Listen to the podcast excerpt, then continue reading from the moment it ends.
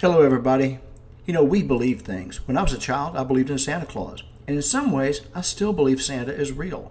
I know gravity and eternal life are real, even though I can't see them. But what about our staunchly held opinions, you know, the ones we get self righteous about? What happens to our beliefs when facts show them to be wrong or just misguided?